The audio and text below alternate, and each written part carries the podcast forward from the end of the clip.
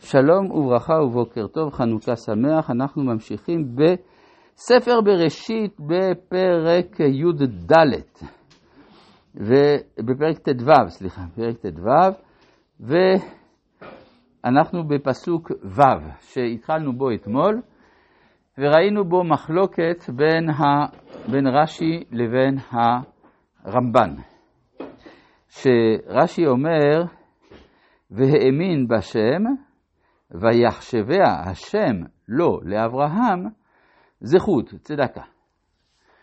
בעוד שהרמב"ן אומר ההפך, ויחשביה אברהם לשם כחסד, צדקה במובן של חסד.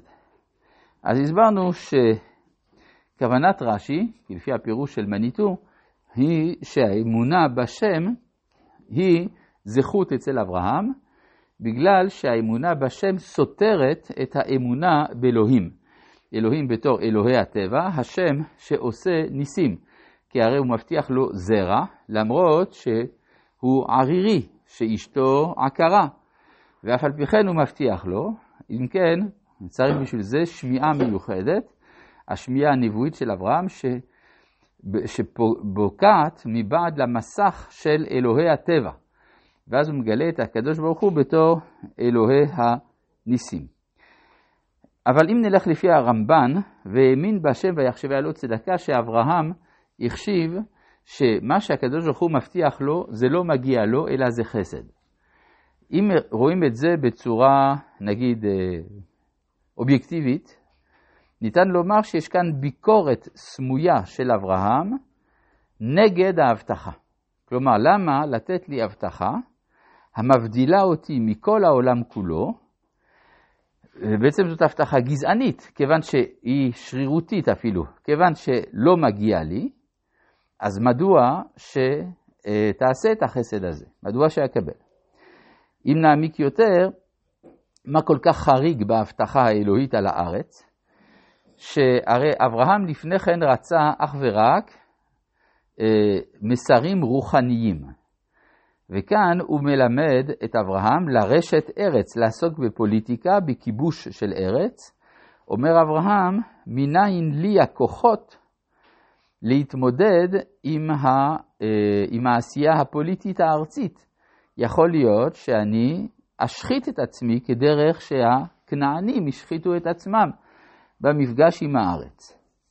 לכן הוא זקוק כאן לשיעור פרטי, מיוחד לו, שבו יסביר לו הקדוש ברוך הוא מדוע זה כן בסדר, לא צדקה, אלא מדוע זה בזכות. מה הזכות? פסוק ז', ויאמר אליו, אני השם, אשר הוצאתיך מאור כסדים. אור כסדים, אמנם התורה לא, לא פירטה מה קרה שם, אבל דבר אחד ברור, אור זה אש. זה מסוכן, אור זה כבשן. ולפי המדרשים, אברהם נכנס לכבשן.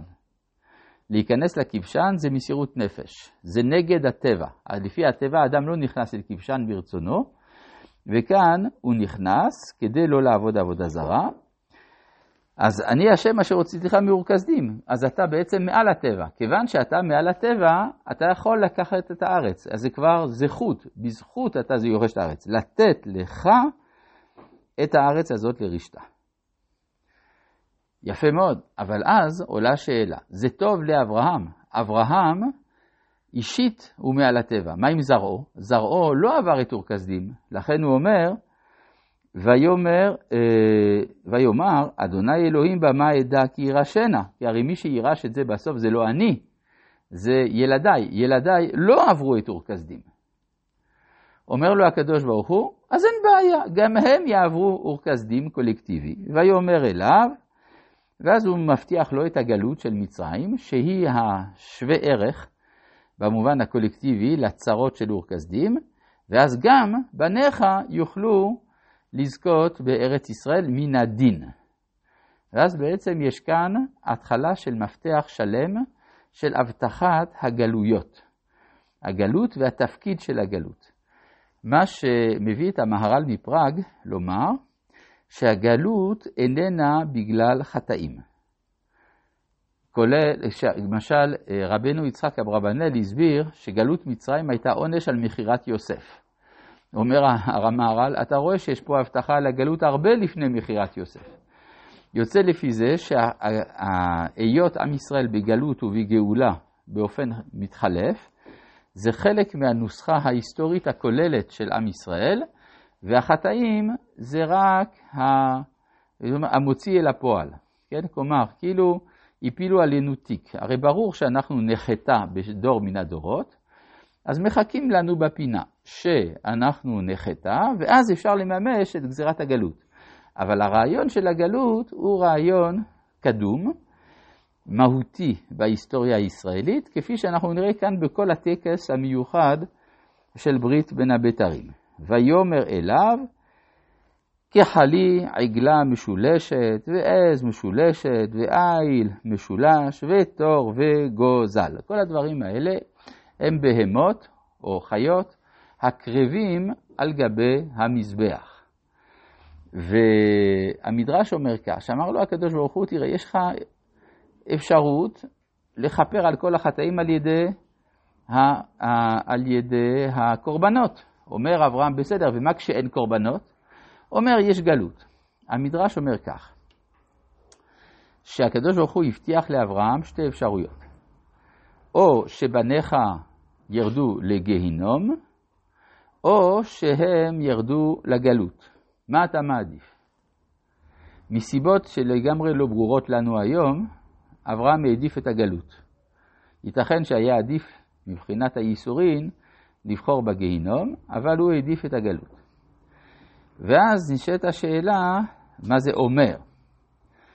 אז מניטו היה מסביר שהטעות היא לחשוב שבעצם מי בגלות? אנחנו רגילים לומר שהגויים יושבים בארצותיהם, ואילו עם ישראל יוצא לגלות, אל הארצות של הגויים. אבל לפי הסיפור של התורה זה הפוך. אנחנו רואים שהגויים בגלות מאז מגדל בבל. האנושות גלתה מזהותה הקוסמופוליטית המקורית. ואז ישראל יורדים אל הגלויות שלהם כדי להוציא משם את ניצוצות הקדושה, הפזורים וכדומה. או במילים אחרות, כמו שמניטו היה מסביר, זה אומר שהקדוש ברוך הוא אומר לאברהם, אם בניך לא יצאו לגלות, הגויים ירדו לגיהינום. ואז יצטרכו בניך לרדת לגיהינום כדי להוציא אותם משם. ואז העדיף אברהם שהבירור הזה יתרחש בהיסטוריה ולא במטאפיזיקה. כן, זה, ה, זה ההבחנה כאן, וכל זה בעצם מסביר את כל התהליך של ירושת הארץ, אחרי גלויות וכל מה שזה אומר, כל הצירוף שזה עושה בנפש, אז יש כבר אפשרות לרשת את הארץ ולהצליח בה את המשימה של קדושה פוליטית. זה מה שכתוב כאן, ויקח לו את כל אלה, ויוותר אותם בתווך. וייתן איש ביתרו לקראת רעהו ואת הציפור לא בתר, וירד העית על הפגרים וישב אותם אברהם. אז מה זה הסיפור הזה לוותר בתווך? זה דרכם של כורתי ברית. כן, כך אומר רש"י. איך היו כורתים ברית ממקדם? היו לוקחים בהמה, חותכים אותה לשניים. ובעלי הברית עוברים בין שתי הבתרים של הבהמה. מה זה בא לומר? כי הרי כשאתה רואה שני חצאים של בהמה, אז אתה רואה שהם רוצים להתחבר זה לזה. כלומר, יש פה איזה מין שערוריה, למה זה חתוך? ואז יוצא שהמעבר של ה... של כורתי הברית בין שני הבתרים, זה בא לומר שהם קשורים כמו ששני הבתרים האלה קשורים זה לזה. אגב, גם בספר שיר השירים כתוב, אה, סוף דמלך צבי אה, ולעופר איילים על הרי בתר. העולם הוא מבוטר בתרים בתרים, הערכים מנותקים זה מזה, אבל בסוף על הרי בסמים. הערים מתחברים זה לזה, ואז מתגלה האחדות בעולם. יש גם הסבר שמדובר פה במלכויות, זה אותו הדבר, הרי כורתי הברית, ישראל הם אחד מכורתי הברית וגם השכינה, הם עוברים בין הבתרים, כלומר בין הגלויות השונות במהלך ההיסטוריה. וירד העית על הפגרים וישב אותם אברהם.